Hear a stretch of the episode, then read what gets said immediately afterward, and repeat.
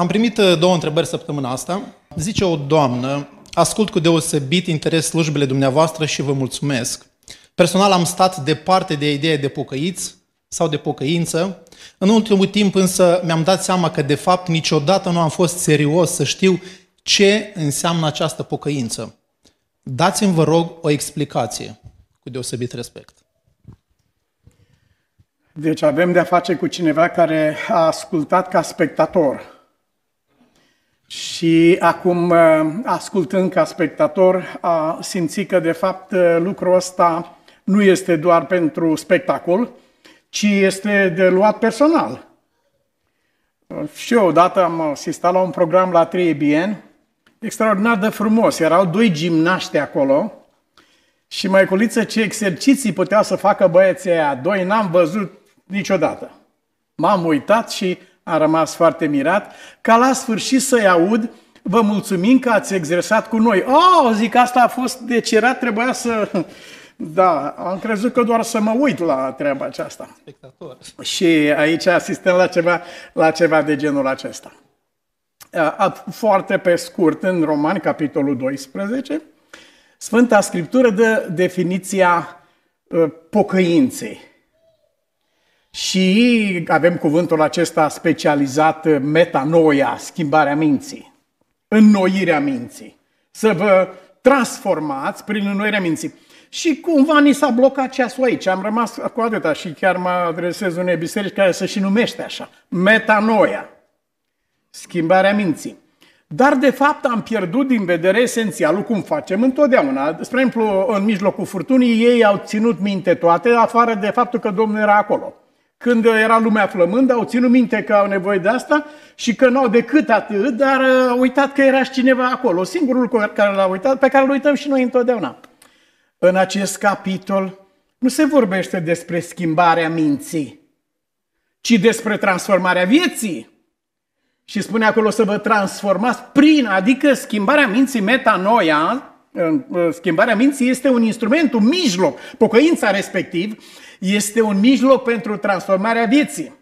Și gândindu-mă la acest uh, capitol și la acest concept, uh, am descoperit un cuvânt nou.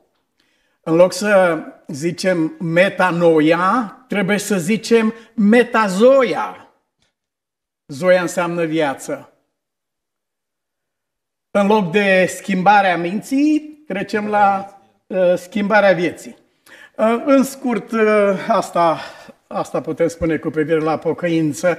Și vă rog să luați cu voi acest cuvânt, metazoia, schimbarea vieții, Dumnezeu să ne ajute să ne mutăm de la simpla schimbare a minții, care nu ajută la nimic dacă nu e pusă în practică, în schimbarea vieții, să vă transformați prin uh, înnoirea minții voastre. Da, mulțumim foarte mult pentru da, acest răspuns.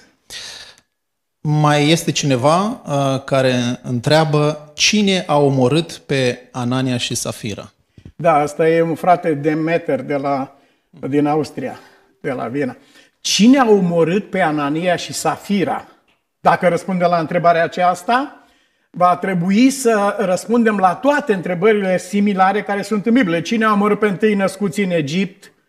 Uh, cine a omorât pe egiptenii care au... și așa mai departe. Deci oriunde discutăm de așa ceva, uh, trebuie să existe un principiu dumnezeesc. Noi nu căutăm acum să rezolvăm un caz sau să găsim o soluție a unui caz, ci un principiu care e la baza acestui lucru. Iubiții mei, um, ceea ce determină destinul nostru nu este ceea ce se întâmplă în afara noastră și în jurul nostru, nici măcar ce se întâmplă în cerul nu este, ci ce se întâmplă în sufletul nostru cu privire la aceste lucruri, inclusiv din ceruri sau de pe pământ. Pentru cineva ele reprezintă una, pentru altcineva alta. Cine vrea să răspundă la o întrebare, sub întrebare la aceasta? Spre exemplu, de ce ucenicii când l-au văzut pe Isus pe mare, dacă voi răspundeți la întrebarea asta, de ce când l-au văzut pe Isus pe mare, au strigat, este o nălucă? Cine îmi spune treaba asta? De ce au zis treaba asta? Și n-au zis altceva, e o gâscă. Sau să spun altceva. De ce au spus este o nălucă? Cine îmi spune treaba asta? Exact! Asta așteptau și se așteptau ei să vadă. N-au mers să constate, n-au luat date, n-au făcut nicio cercetare pentru că sufletul lor era în așteptarea unei năluci și deodată a apărut năluca. Zice că a venit un hoț într-o casă și a furat ce era pe acolo de furat repede și era la ușă gata să plece și stăpânul casei a, a ieșit și l-a văzut cu spinarea plină, s-a întâmplat și în ploiești treaba asta. Și a strigat la el tare, stai, stai, stai, stai, stai, nu pleca, nu pleca. Ia toate astea, nu, dar nu pleca, așteaptă o clipă. Dar de ce a zis asta? Vrei să mă împuști? Nu, nu, nu, nu, nu, nu, nu. Eu nu împușc hoți, eu mă bucur că am ce să le dau. Nu e nicio problemă. Stai puțin acolo. De ce să stau aici? Păi vreau să vină și nevastă mea să te vadă, că ea te așteaptă de 42 de ani. În fiecare noapte era sigură că vine hoțul și în sfârșit a venit și trebuie să te vadă și puțin acum. Și gata așa. De ce s-a întâmplat cu Anania și Safira acest lucru? Moartea nu era în Petru sau în Duhul Sfânt sau în Dumnezeu, ci în sufletele lor. Și ei au găsit exact, s-au întâlnit cu propria lor viață. Dar o să dezvoltăm acest concept în viitor o să constatăm că Dumnezeu niciodată nu este de partea morții. Moartea nu e plata lui Dumnezeu. Este una din greșelile fundamentale ale gândirii omului. Nu, no, moartea este plata păcatului. Păcatul face așa ceva, nu Dumnezeu face lucrul acesta. Unde este Dumnezeu? Dumnezeu este în prevenirea morții ca să nu mori, ca să fii sănătos, ca să-ți meargă bine, ca să fii fericit, ca să fie casa ta bine. Acolo este Dumnezeu și atunci când omul cade victimă așteptărilor și gândirii lui, Dumnezeu este acolo ca să-l vindece și să-l ridice. Dacă vă întreabă cineva unde e Dumnezeu, întreabă asta, uitați-vă la aceste aspecte ale prevenirii, apoi ale vindecării și ale salvării. Acolo și numai acolo, exclusiv acolo este Dumnezeu.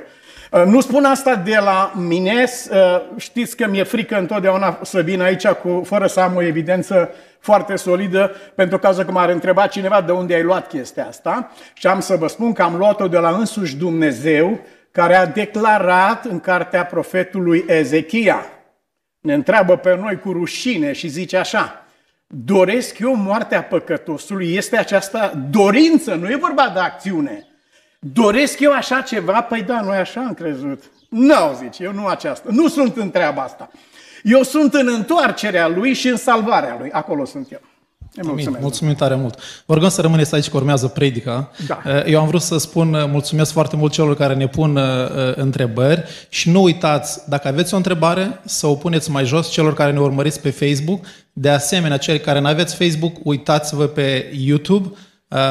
Uh, acolo tot puteți să puneți uh, și întrebări. De asemenea, următoarele sâmbete vom răspunde la întrebări. Să nu luați textul ăsta de pe ecran și vreau să vă întreb care este condiția uh, ca acest cuvânt pe care să-l ascultăm noi astăzi să ne fie cu adevărat uh, folositor și ziditor. Care este condiția? Uitați-vă acolo în text și cineva să zică tare. Gata. Da. Fi, versetul 21. Unde este? Este aici. Fi cu ochii în patru. Cât suntem noi de concentrați asupra unor lucruri în ce fel ne putem concentra noi. Dar dacă este unul asupra căruia să, să manifestăm întreaga putere de concentrare a minții noastre și a întregei noastre ființe, quadridimensional dacă vreți, este tocmai un moment ca acesta. Vom putea să stăm cu ochii în patru? Hmm. Da, vom face tot ce a zis Domnul. Nu, nu vom putea să stăm cu ochii în patru. Dar avem pe cineva care a promis că va des, deschidem ochii, Doamne, scrie acolo. Deschidem ochii în patru. Să văd lucrurile minunate ale legii tale, să aud în cuvântul tău ce dorești tu să spui sufletului meu. Dragii mei, cu această prezentare de astăzi, prin Harul Bunului Dumnezeu, inaugurăm o miniserie de șapte prezentări. Și aceasta va aduce marea, marea bucurie în suflet. Am emoții când plecăm pe drumul ăsta, când mă gândesc la cântarea care au cântat-o tinerii. Ce cântare au cântat ei? Aha, foarte bine, ați fost aici. Mă bucur foarte mult, credeam că ați fost plecați. E, e lucru frumos. Liber în Domnul. În urma acestor uh, șapte prezentări noi vom trăi experiența eliberării și libertății în Domnul cu adevărat despre care am cântat aici.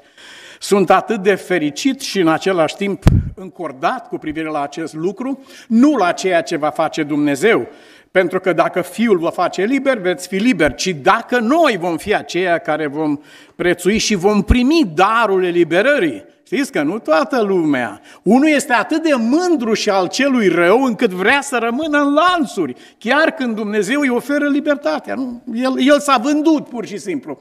Ahab s-a vândut celui rău, spune Scriptura. Așa că mă voi bucura enorm să trăim experiența aceasta și uh, am să întreb uh, la încheierea acestei miniserii dacă într-adevăr suntem liberi în Domnul la capitolul acesta. Al doilea lucru pe care vreau să-l menționez, ați auzit în cântarea uh, care a fost cântată de sora Jay și tânăra cântăreață care s-a produs înaintea noastră. V-a plăcut vocea? Cred că ați observat, da? Și ați observat că Duhul mamei a trecut asupra fiicei, fără să se împuțineze Duhul mamei deloc. Mulțumim lui Dumnezeu, viitorul e frumos și este acolo. Dar ați remarcat conținutul cântării acesteia. El are, el are două elemente centrale. Unul este omenirea în care ne mișcăm noi, este în adâncă suferință și doi, care este medicamentul și vindecarea? People need the Lord. Omenirea are trebuință de Domnul. Și cine, întreabă în cântarea aceasta, cine să le spună acest lucru? Decât tu și cu mine prin viața noastră. Aseară am avut cu tinerii noștri, a fost un, un deliciu să discutăm împreună, ci de fapt am reluat tema aceasta la școala de sabat dimineață, faptul că noi suntem în această lume ca prin atmosfera care ne înconjoară și care este mesagerul sufletului nostru, să răspândim mireasma aceasta, cum foarte frumos a rugat Gabi, să răspândim mireasma aceasta în lume, acesta e rostul nostru, începând din locul acesta. Iubiții mei, seria se numește Păcatul neiertător. Am uh, remarcat în studiul nostru care l-am avut aici cu privire la păcatul de neiertat că, de fapt, nu s-a clarificat mare lucru. Nu știu dacă nu a devenit mai cețoasă uh, problema aceasta. Am explorat internetul, am explorat diverse cărți care se ocupă de tema aceasta. Nu am simțit că am fost ajutat cu adevărat. Ea, cum să, uh, uh, lucrul acesta al păcatului de neiertat este abordat dintr-o uh, perspectivă care nu are șanse de succes. De ce? Pentru că termenul nu este definit din start, nu se știe precis ce, ce urmărim și ce căutăm și atunci bâșbuim dacă nu știm precis unde mergem. Nu sunt clar definite mijloacele de vindecare și de rezolvare a unei stări ca acestea. Și ideea de păcat de neiertat este o plagă atât de cumplită, atât de plină de puroi, multe suflete, suferinți nemaipomenite, oameni care trăiesc pe pământ sub uh, cocoșarea aceasta teribilă, înfiorătoare, nici capul de jos nu pot ridica, nu au curaj să privească. Pentru că undeva cineva le-a predat teoria aceasta a păcatului de neiertat într-un fel care nu conține prezența lui Dumnezeu. Dumnezeu nu este acolo. Deci Dumnezeu nu era în cutremurul ăla, nu era în vijelia aceea, nu era acolo prezent. Chiar am avut o experiență destul de stranie într-o biserică unde am prezentat acest cuvânt. Un bătrân a pus mâna pe gâtul meu. Atât a fost de supărat. A fost foarte supărat că am explicat lucrul ăsta în felul ăsta. Și dânsul nu mi-a spus că nu e adevărat ce am spus, dar mi-a spus că n-ar fi vrut ca oamenii ăștia să fie liberați Asta e cuvântul care l-a folosit Dumnealui. Și am spus, de ce nu? Fiul a venit să te facă liber. Și cu ajutorul lui Dumnezeu, aceasta este experiența pe care noi o vom trăi. Cine ar putea să-mi spună mie în ce constă știința mântuirii? Mântuirea este o știință, vreau să vă spun. Ca și astrofizica, și, ca și chimia sau celelalte științe. Mântuirea este o știință, este numită știința sfinților. Aceasta e mântuirea. Cine vrea să spună în ce constă această știință? Că dacă vorbim de fizică sau matematică sau uh, alte științe, medical sau um, uh, diverse, știm cu ce se ocupă, dar în ce constă știința mântuirii? Cine poate să-mi spună lucrul acesta ca să știm ce învățăm, despre ce învățăm, de unde venim, unde mergem? În ce constă această știință a mântuirii? Cine spune în câteva cuvinte care trebuie să spună, stă scris. Emilio.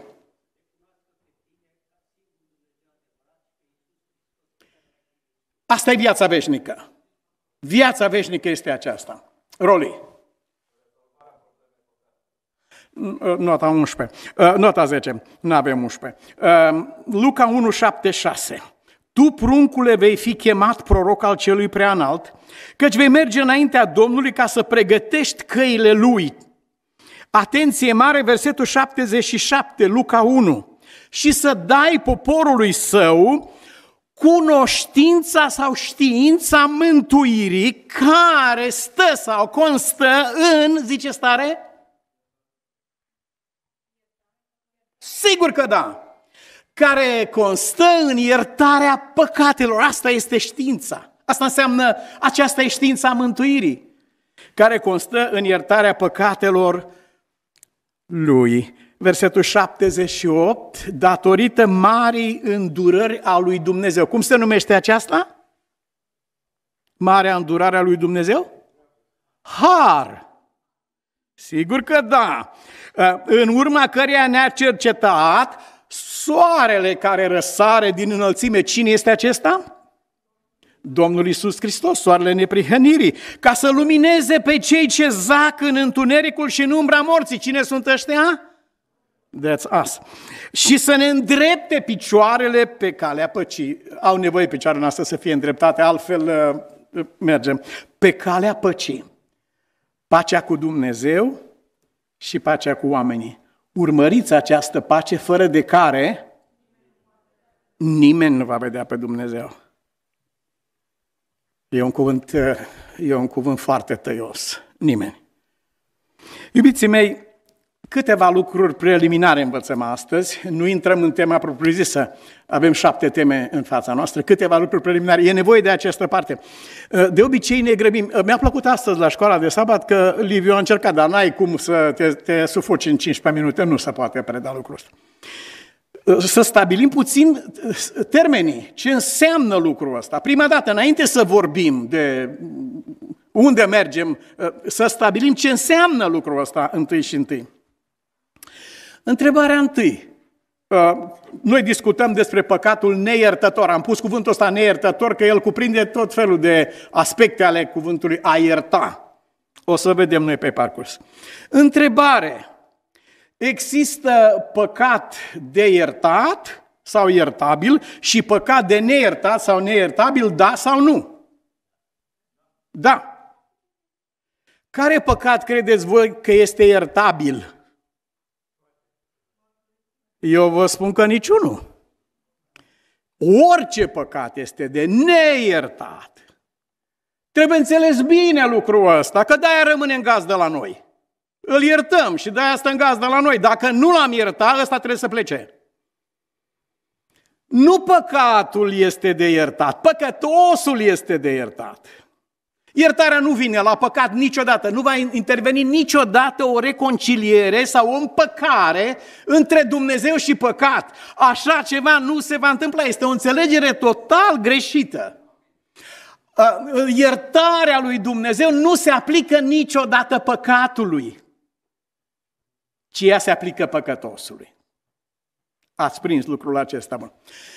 Uh, afirmația numărul 2. Nu există în lume oameni păcătoși și oameni neprihăniți. Așa ceva nu există. E luată de aici treaba asta, nu e luată din Scripturi. Pentru că Biblia spune toți. Nu este niciunul. Niciunul măcar. Toți atunci nu împărțim lumea în felul ăsta. În ce împărțim lumea? În păcătos iertat și păcătos neiertat. Niciodată nu va avea loc o reconciliere sau împăcare sau schimbare în Dumnezeu cu privire la păcat. Păcatul nu are iertare. Păcătosul are iertare. Dacă învățăm lucrul ăsta de la Dumnezeu, păcatul pe care îl mărturisim noi și pe care, de care cerem să fim eliberați, nu va mai stăpâni în viața voastră. Dacă înțelegem lucrul ăsta de la Dumnezeu. Dacă înțelegem că păcatul este iertat, mergem cu el mai departe, că s-a iertat și îl facem pe următorul tot așa, care va fi și el iertat. Aveam o rudă care drăcuia când dădea cu mătura, când mesteca cu lingura în ceva, în toate astea, cum punem noi sare, mâncare, dânsa drăcuia la fiecare uh, mișcare. Ce credeți că urma după drăcuială? Doamne iartă-mă! Sigur că da, la fiecare. Femeia aceasta credea că Dumnezeu iartă drăcuiala. Și ca atare ce făcea? Continua să drăcuie. Și la fel, în aceeași capcană putem cădea noi cu păcatul nostru personal. Domnul știe despre ce poate fi vorba în fiecare viață în parte. Nu, no, păcatul nu are niciun fel de iertare. Nu există așa ceva. Orice păcat este de neiertat. Există un păcătos care, într-adevăr, prin harul lui Dumnezeu, el va fi iertat. Aș vrea să citim împreună lucrul acesta. De ce nu există iertare pentru păcat? Păcatul nu poate fi iertat, el nu poate fi explicat, el nu poate fi scuzat. Niciodată. Păcatul nu are aceste... El este păcat și punct. Nu există... Să ascultăm ce spune cuvântul lui Dumnezeu, Isaia 26 cu 10. Ce s-ar întâmpla dacă Dumnezeu ar ierta păcatul?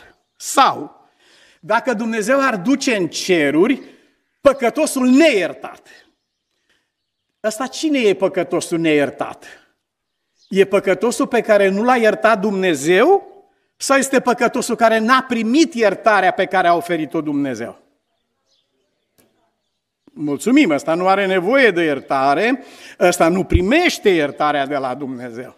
Nu că nu i-a fost oferită, Romani, capitolul 5, spune că a fost dat un decret pentru iertarea păcatului odată pentru totdeauna, dintr-un început în Hristos Iisus, este oferită omenirii întregi, oricărui om, venind pe lume, îi este oferit darul acesta. Nu toată lumea vrea să primească. În, în ființa umană, mândria atinge un așa nivel, o așa concentrație, încât el refuză această iertare și el devine un păcătos neiertat. Prin refuz. Nu printr-o întâmplare nefericită sau prin faptul că Dumnezeu a obosit iertând. M-am săturat de câte Nu, El nu obosește iertând. Tu obosești primind iertarea. Nu, Dumnezeu nu obosește iertând.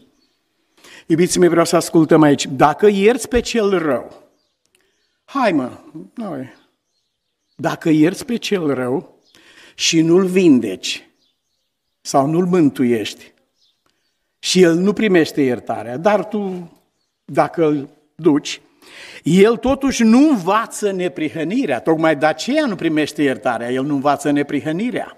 Și scrie cuvântul, se dedă la rău în țara în care domnește neprihănirea. Ce s-ar întâmpla dacă Dumnezeu duce în împărăția lui un păcătos care a refuzat iertarea, nu vrea să fie iertat?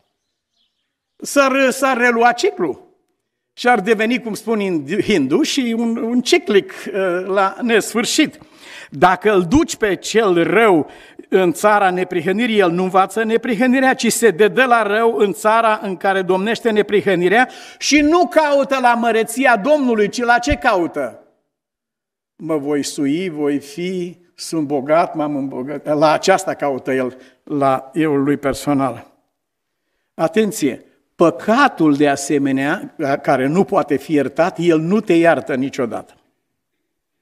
După ce ai comis un păcat, începi să cer mila păcat. Doamne, poate nu se audă, poate să nu se știe. Îi cer milă de la păcat, tu. Păcatul nu iartă pe nimeni. Absolut pe nimeni. Dumnezeu iartă. Nu, păcatul nu iartă.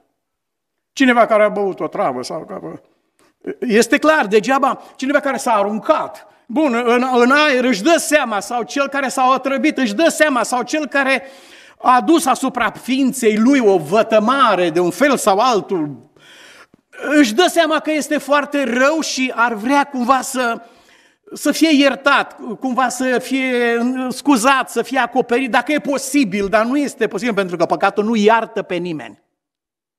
El își duce lucrarea până la capăt. Adică rău poate fi scos din inima ta, dar tu niciodată nu vei ieși din inima celui rău. El te păstrează acolo. Și vrea să vină înapoi, acolo unde a fost, și vrea să vină însoțit de alți șapte și vrea să te aducă într-o stare mult mai rea decât a fost cea din tâi. Răul iese din inima ta, dar tu nu ești din inima celui rău. Așadar, întrebarea este, când vorbim de păcatul de neiertat sau de păcătosul neiertat, când vorbim de lucruri. Pentru că noi când spunem păcatul de neiertat, am înțeles în contextul acesta, a devenit o formulă folosită de noi, uzată de noi, dar, dar nu este cea care corespunde realității, e vorba de păcătos, nu de păcat. Când, când este o ființă, un păcătos neiertat, al cui produs este omul ăsta păcătosul neiertat? Al cui produs este omul ăsta? Cine îl spune? E, da, este produsul lui însuși. Este, este, în niciun caz nu se poate arunca umbra aceasta asupra lui Dumnezeu, săracul om. Dacă, dacă l-ar fi iertat Dumnezeu, era și el săracul, dar nu l-a iertat Dumnezeu. A obosit Dumnezeu iertând, a avut Dumnezeu un moment de gata și a pierdut răbdarea, a zis până aici, de aici nu s-a... Așa aruncăm asupra lui Dumnezeu umbra care ar trebui proiectată în altă parte. Și uitați, vreau să, să-L ascultăm pe Dumnezeu spunându-ne cum îl cheamă. Eu am, în timp ce pregăteam uh, studiul acesta, am căzut în genunchi. De fapt, așa încheie textul acesta. Domnul s-a coborât într-un nor, suntem în Exod 34 cu 5. Domnul s-a coborât într-un nor, a stat acolo lângă el și a rostit numele Domnului. Nu ce spun eu despre Dumnezeu, sau ce spune biserica, sau istoria, sau teologia. Nu! Ci ce spune Dumnezeu despre Dumnezeu, despre El însuși. El este cel care a rostit numele acesta. Așa, ascultați. Domnul a trecut pe dinaintea lui și a strigat, Domnul Dumnezeu este un Dumnezeu plin de îndurare și milostiv. Este un Dumnezeu încet la mânie, plin de bunătate și credincioșie, care își ține dragostea până în mii de neamuri de oameni. Iartă fără de legea, iartă răzvrătirea, iartă păcatul, dar nu socotește drept eh, vinovat pe cel nevinovat, ci pedepsește, dar nu socotește pe cel vinovat drept nevinovat, ci pedepsește fără de legea părinților în copii și copiii copiilor lor până la al treilea și al patrulea neam. Despre care vină este vorba aici? Cine vrea să-mi spună? Că vinovat suntem, adică vreți să spuneți că uh, acela care uh, s-a, uh, uh, a trăiește în fără de lege sau în răzvrătire sau în păcat ăsta nu e vinovat? Nu, toate astea presupun vină. Și totuși el scrie aici, el, Domnul însuși spune în locul acesta, nu socotește pe cel vinovat drept nevinovat. Care este, cum descrieți această vină? Pentru că ea este temelia studiului nostru asupra păcatului neiertător. Cum descrieți vina de aici? El nu socotește pe cel vinovat drept nevinovat. În ce constă? Zice stare. E clar. Vina în cazul acesta constă în faptul că un om a refuzat salvarea, a refuzat vindecarea, a refuzat iertarea lui Dumnezeu. Asta este o vină care nu are iertare, nu pentru că Dumnezeu nu poate ierta așa ceva, ci pentru că ființa umană este dincolo de posibilitatea iertării. Nu există, nu a fost dat un alt nume sub ceruri în care să putem fi mântuiți și odată ce cineva pășește în afara acestui lucru și trece frontiera aceasta, e un drum cu sens unic lucrul acesta. Intrăm în absurd deja. Omul acesta a lepădat pe Dumnezeu și darul lui. Ce să mai rămână altceva? nu mai rămâne o altă jertfă pentru păcat. Așa am învățat noi aici și vom reveni asupra acestui lucru. Când, uh, în versetul 8, când Dumnezeu s-a recomandat, acesta este bunul Dumnezeu, când El s-a recomandat, versetul 8 spune, Moise s-a plecat până la pământ și s-a închinat. Ce poți să mai spui în fața numelui lui Dumnezeu decât să te închini? Acesta e Domnul Dumnezeul tău. Dar observați, noi pierdem esențialul totdeauna. Noi luăm definiția din tradiții, din datini, din concepții, din curente diverse. Nu vrem să ascultăm, Doamne, cum i-a spus Moise, aș vrea să te văd, pe tine. Mă duc la biserică, ascult una alta, dar eu aș vrea să ascult glasul lui Dumnezeu, aș vrea să te aud pe tine spunându-mi acest lucru. Totdeauna din, din eroarea aceasta cumplită pierdem esențialul și nu fără, fără o explicație și fără un, o țintă pierdem noi esențialul. Ia spuneți-mi, vă rog, de ce e nevoie, de ce ai nevoie tu ca să faci un foc? Un foc de lemne, ești în pădure, ți-e frig undeva. De ce ai nevoie tu ca să poți face focul ăsta? Lemne ai, că doar pădurea cade pe tine. Așa. Așa. Deci care sunt elementele de care ai nevoie? Lemne și? Și foc. Și asta e tot? Te găsește înghețat. Păi normal că faci, că tremuri. Vrei să faci focul, sigur că da. Da, ești acolo. S-a pierdut elementul esențial, se numește oxigen. Care ai zis? Se numește oxigen. Ce faci cu lemne și cu chibri, frate? La ce spune astea? La ce spune și pietrele? Nimic. Elementul central este acesta. Și atunci el este care pune în valoare și lemnele și focul. Dar dacă nu e oxigen, din clipa aceea nu, nu putem discuta de așa ceva. La fel stau lucrurile aici. Când noi pierdem din vedere adevărul despre caracterul lui Dumnezeu, am pierdut oxigenul. Putem să avem noi tot felul de lemnărie și de ce mai vrea să avem și gaz și energie atomică și orice am mai avea. Lipsa oxigenului este totală. Lipsa adevărului despre Dumnezeu. Luat nu de la oameni, nu de la tradiție, nu de la biserică, nu de la predicator, nu de la familie, ci luat de la însuși Dumnezeu care se recomandă, uite, acesta sunt eu. Aceasta este expresia. Când cineva este condamnat la moarte, care sunt două posibilități prin care omul ăsta ajunge pe scaunul electric în final? Care ar fi cele două posibilități? 1. Face apel la guvernator să nu fie executat și guvernatorul îl respinge. Și atunci îl așează pe scaunul electric, ca zile trecute s-a întâmplat lucrul ăsta și este executat. Sau Guvernatorul îl iartă, dă edictul acesta, vine la el și el îl înjură, cum nu s-a mai pomenit la, la gratii, la ghișeu acolo și îl trimite să plece. Nu-i trebuie. Și guvernatorul a plecat. Și cineva îl întreabă, ce discuție ai avut cu guvernatorul? Cu cine? Cu guvernatorul. A fost la gratiile tale, a fost la celula ta. Nu, nu, nu mi-am dat seama că este guvernatorul. Nu ți-ai dat seama că este guvernatorul și ai făcut păcatul fără întoarcere. Ai respins în, în legătura omului căzut în păcat, care suntem noi și Dumnezeu, care model se aplică? Primul, în care guvernatorul respinge cererea de salvare, sau al doilea, în care condamnatul respinge iertarea? Care se aplică aici? Întrebarea este retorică, nu are rost să mai discutăm. De ce învățăm aceste lucruri? Vorbim de păcatul capital. E, lucrul acesta are consecințe capitale. Faptul că a fost predat despărțit de adevărul despre Dumnezeu, lucrul acesta a condus multă lume la disperare, la spitalul de nebuni, la sinucidere, la sfărâmarea destinelor, a familiilor, a bisericilor și a lumii în care trăim noi înțelegerea greșită. Prima operă a Duhului Sfânt, El va dovedi lumea vinovată în ce privește păcatul. El ne ajută să înțelegem acest lucru. Știința Sfinților, știința mântuirii constă în iertarea păcatului. Cum se întâmplă acest lucru?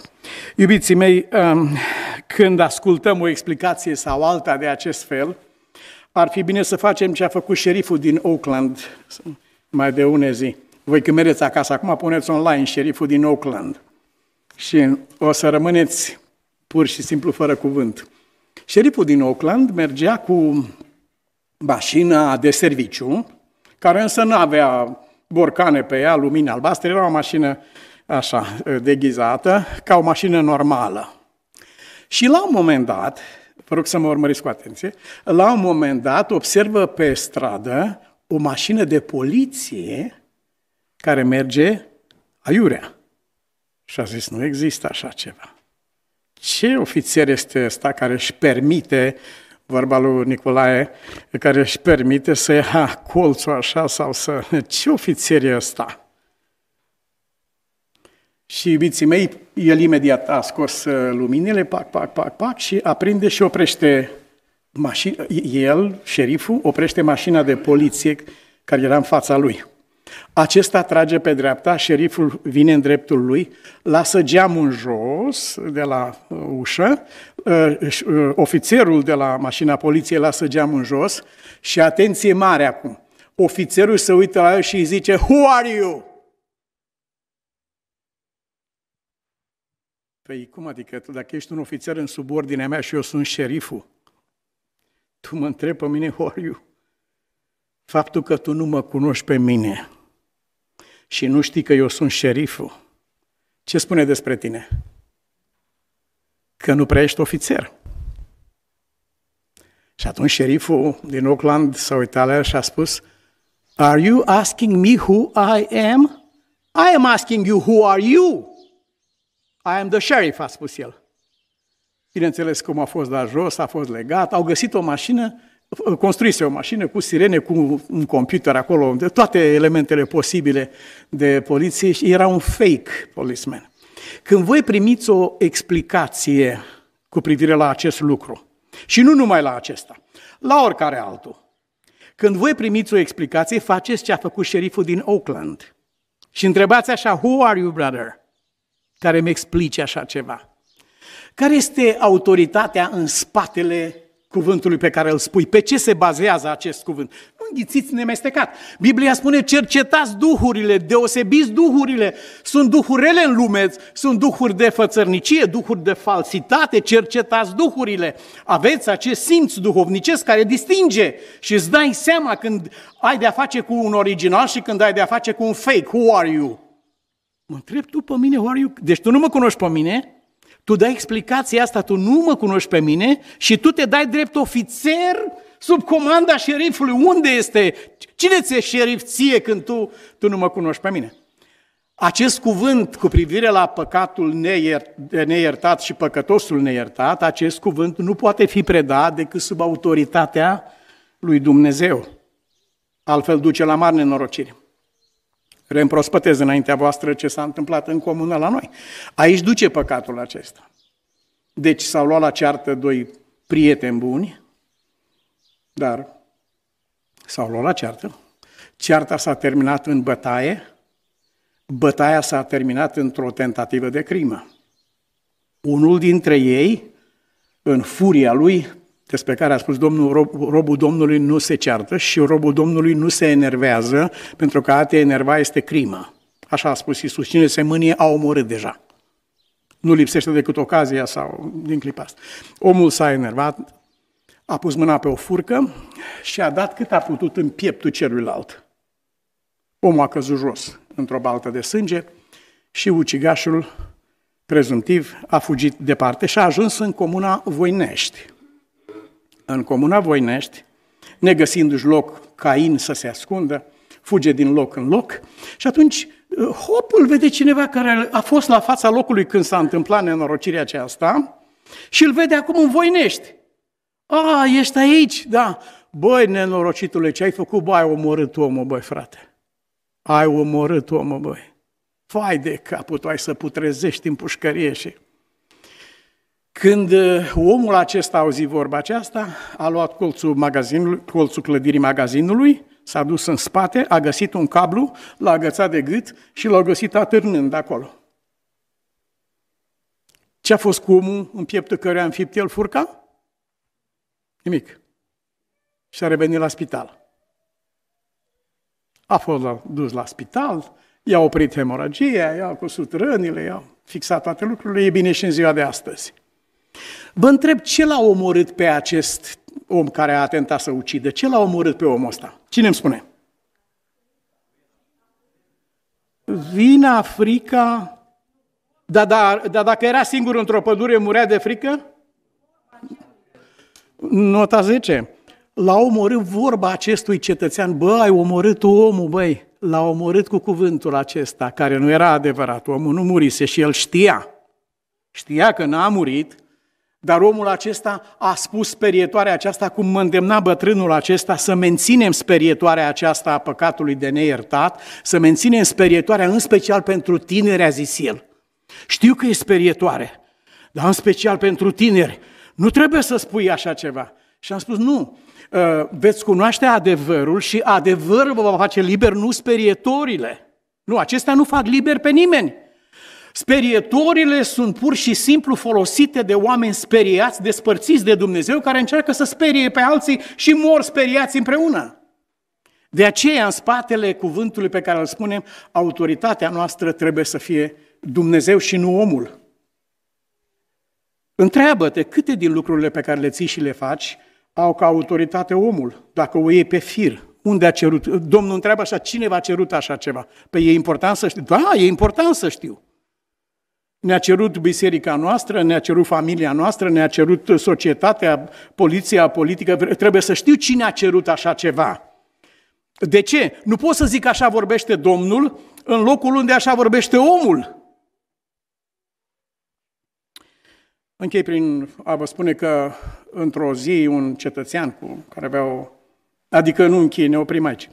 Um, care avea un magazin cu un ceas mare în vitrină, a observat un alt cetățean care de ani de zile venea în fața ceasului acelui amare, se uita și potrivea ceasul lui și pleca.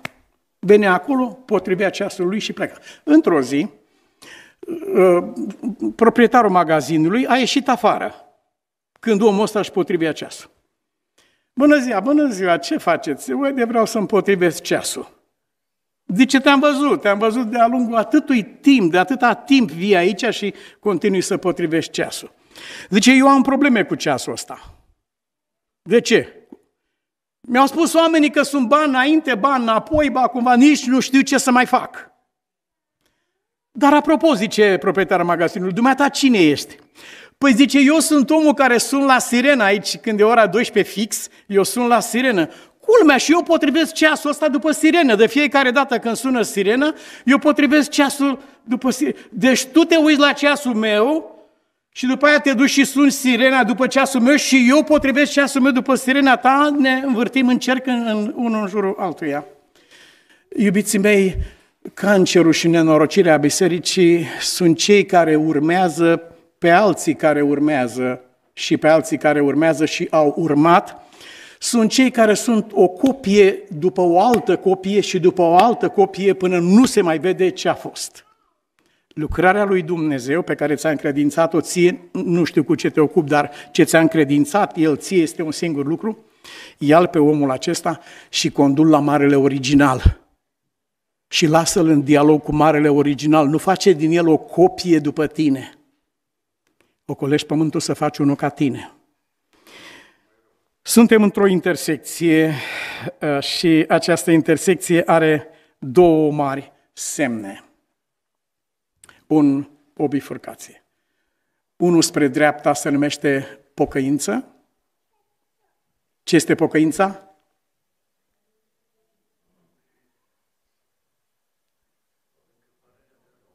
Apărere de rău. Mulțumesc. Stelian a fost aici. Pocăința nu este doar schimbarea minții. Începe cu schimbarea minții și prin schimbarea minții este schimbarea vieții. Nu este metanoia doar. Este metazoia, schimbarea vieții noastre. Suntem la această bifurcație. Partea dreaptă spune pocăință, schimbarea vieții. Aceasta e pocăință. Și partea stângă spune persistență. Adică invers, eu sunt stângaș de asta. Partea dreaptă spune pocăință, partea stângă spune persistență. Ce alegi tu? Fie te vei pocăi, fie vei persista. Dumnezeu să ne dea darul acesta, nimeni nu se poate pocăi. Pocăința nu este o acțiune. Pocăința e un dar pe care îl dă Dumnezeu ca să dea lui Israel pocăința. Este un dar care se primește sau se respinge. Dumnezeu să ne dea darul acesta al pocăinței și să ne dea o inimă primitoare. Amin. Aceasta e rugăciunea noastră, Tată. Și lăsăm cuvintele acestea înaintea Ta, Doamne, ca Tu să îndrepți pașii noștri pe calea vieții și a păcii, atât cu Dumnezeu, cât și cu Cel de lângă noi. În numele Domnului Isus Hristos. Amin.